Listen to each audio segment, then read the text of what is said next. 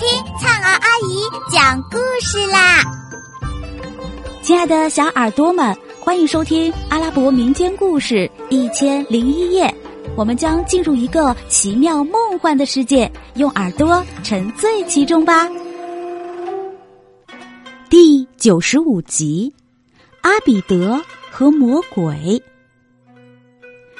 从前，在一个不知名的地方。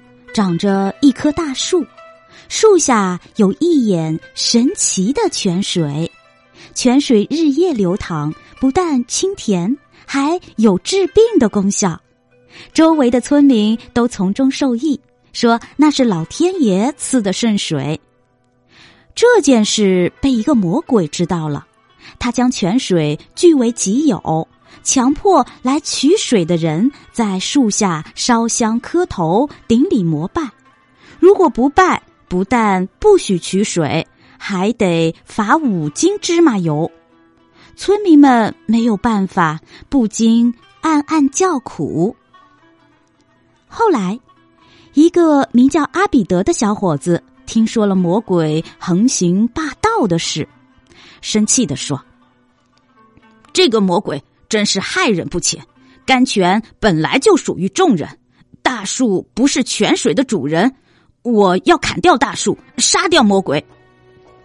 阿比德带着宝剑朝那棵大树走去，走到半路时，刚巧碰上了魔鬼，两人之间发生了激烈的搏斗，最后魔鬼被勇猛的阿比德制服了。阿比德举起宝剑，想要砍下魔鬼的头。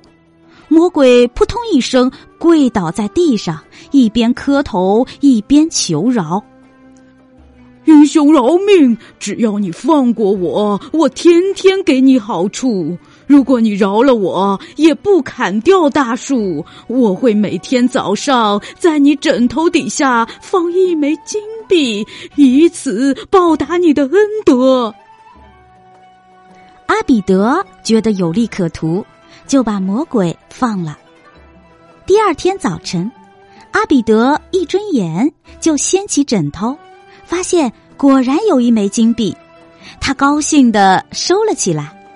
第三天，他又在枕头下找到了一枚闪闪发光的金币，可是第四天早上，他掀开枕头一看，却发现没有金币了。他在床上、床下仔仔细细的找，还是没有找到。阿比德气坏了，魔鬼竟然说话不算数，不继续给金币。于是呢，他决定去找魔鬼算账。阿比德没走多远，便遇上了魔鬼。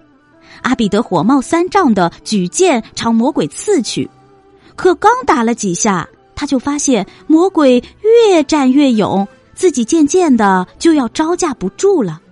他赶忙停手问：“上回我很快就把你打败了，怎么只过了三天我就打不过你了呢？”魔鬼发出一阵怪笑，得意的说：“哈哈哈哈哈！上次你是为众人的利益来打我，理直气壮。”你的勇气和本事令人望而生畏，而我是为了个人利益，当然打不过你了。可是今天，你我都是为了个人利益而战，你一个凡人又怎么会是我的对手？阿比德听了魔鬼的话，羞愧难当，只好垂头丧气的走了。亲爱的小耳朵们。这集故事先讲到这儿啦，我们下集再见。